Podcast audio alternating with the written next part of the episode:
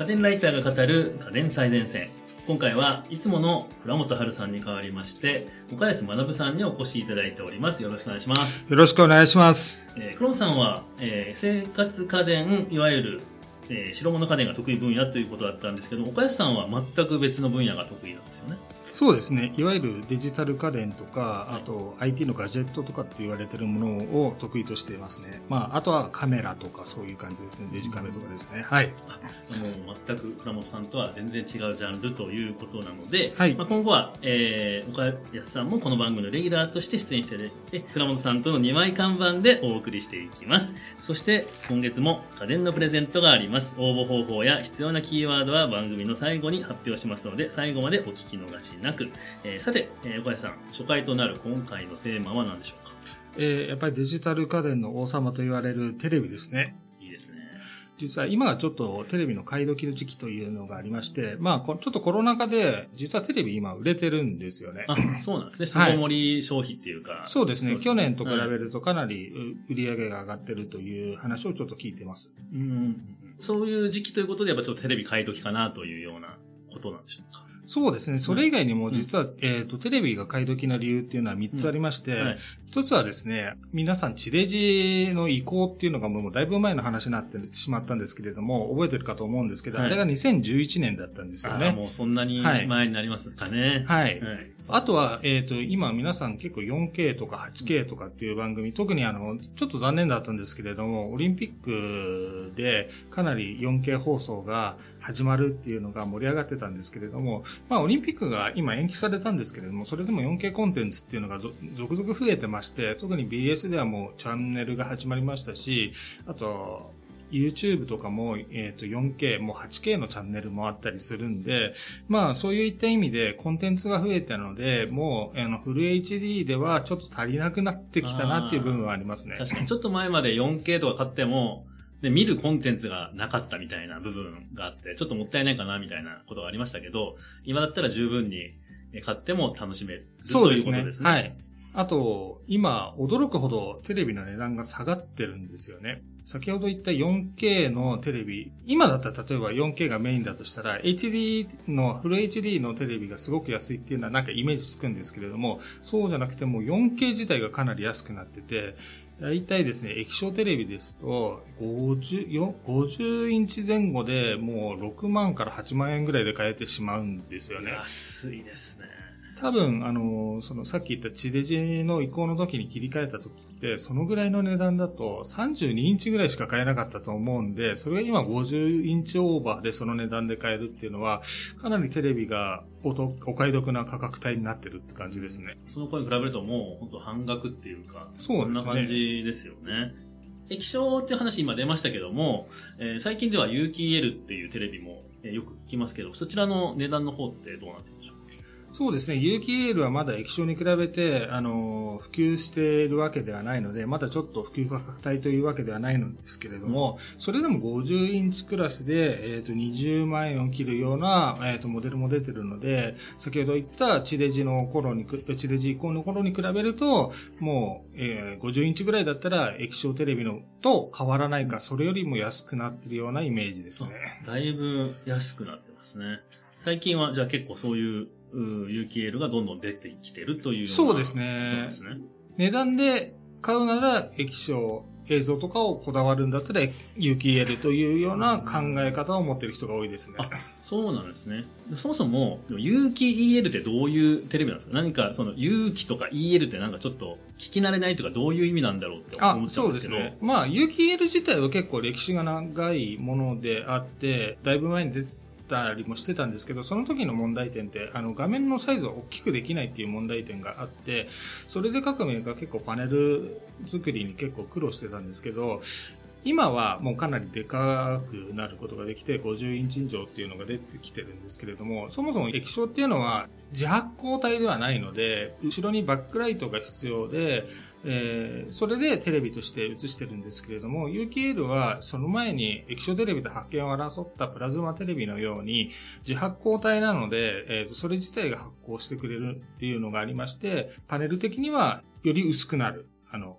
バックライトがいらない分。いらない分薄くなるっていう部分がありますね。あとは、えっ、ー、と、発色がすごくいいっていうふうに言われてまして、うん、液晶よりに比べて発色がいいので、ちょっとそれは、えっ、ー、と、ビビットにこう見えるので、綺麗に見えるっていうふうな印象を持ちますね。あとは有機 EL 自体が、えっ、ー、と、もともと技術的に有機物に電気を流したところで、なんか光ったりすることはなかったんですけれども、ちょっといろいろな研究でそれが可能になったことによって、電気効率をものすごくよく光らせることができるっていう技術が有機 EL になってまして、その元になってるのが、もともとあの、ホタルって言いますよね、虫が。はいはいはい、あれが、えっ、ー、と、そんなにちっちゃい虫でエネルギーを持ってるはずがないのに、あれだけの大きな光を出すっていうのは、すごくエネルギー効率がいいんですよね。よく蛍光灯とかが電気に対しての光効率があまり良くなくて10%とか20%とかって言われてて、残りはみんな熱になってしまうっていうような。そうなんですね。はい、電気のエネルギーのうちの20%ぐらいが光で、残り80%は熱として失われちゃってるっていう。そうですね。るほど。なので、ホタルは90、なんか8%とかぐらいが光に変えられる効率があって。確かにホタルは熱くないですもんね。そうですね。はい。で、有機 L もそこまでじゃないんですけれども、かなり効率がよく光らせることができるので、電力消費量とかも少ないですし、効率がいいわけです。はい。なるほど。なんかそうやって聞くとすごいいいことずくめみたいな感じがしちゃうんですけど、はい。デメリットみたいなデメリットとしては、液晶と比べてなんですけれども、焼き付き。っていうちょっと画面、同じ画面がずっと続きつつと、その画面がちょっと残ってしまうっていうところがありまして。昔、例えばブラウン管じゃないですけど、はい。かな？なんかテレビ消してもちょっとぼんやり、そうですね。ああいう感じの現象ね、そうですね。まあゲームセンターに行った方があるとわかるんですけれども、はい、あの昔のゲームのタイトルがこう、ぼんやり残ってたりとか、あと、やっぱりデジタルサイネージとかと同じ画面結構残してるんで、はい、例えばあの、地図の画面とか、なんかそういう時間の画面とかが結構残っちゃってるみたいな。ずっと同じ画面が続くとそうですね。残っちゃうってことですね。じゃあ有機 EL がちょっと焼き付けを起こしやすいっていうのはちょっと気になりますけれども。はい。でも、あの、結構各メーカーさんそういうのの対策をしておりまして、はい、えっ、ー、と、焼き付き防止のためのリフレッシュって言って、一回全部クリアにするようなことがあったりとか、あと同じ画面が続いても、同じ場所に同じものが出続けないように、微妙にこうずらしてるっていうのが、人間の目ではわからないぐらいずらしてるっていう。そういうのはあったりしますね。そういう対策されてるんですね。はい、そうですね。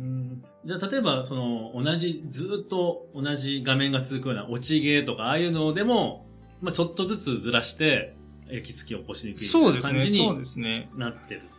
ゲームとかだとそういうのがありがちですけど、最近だとテレビも右上の方にチャンネル表示とか結構ずっと残ってるので、まあそういうのが結構残りやすいんで、テレビ側も対策してますけれども、見る側も、まあ、チャンネルを変えるとか、そういうのをやってみるといいかもしれないですね。焼き付き起こしそうだから、ちょっとチャンネル変えてみよう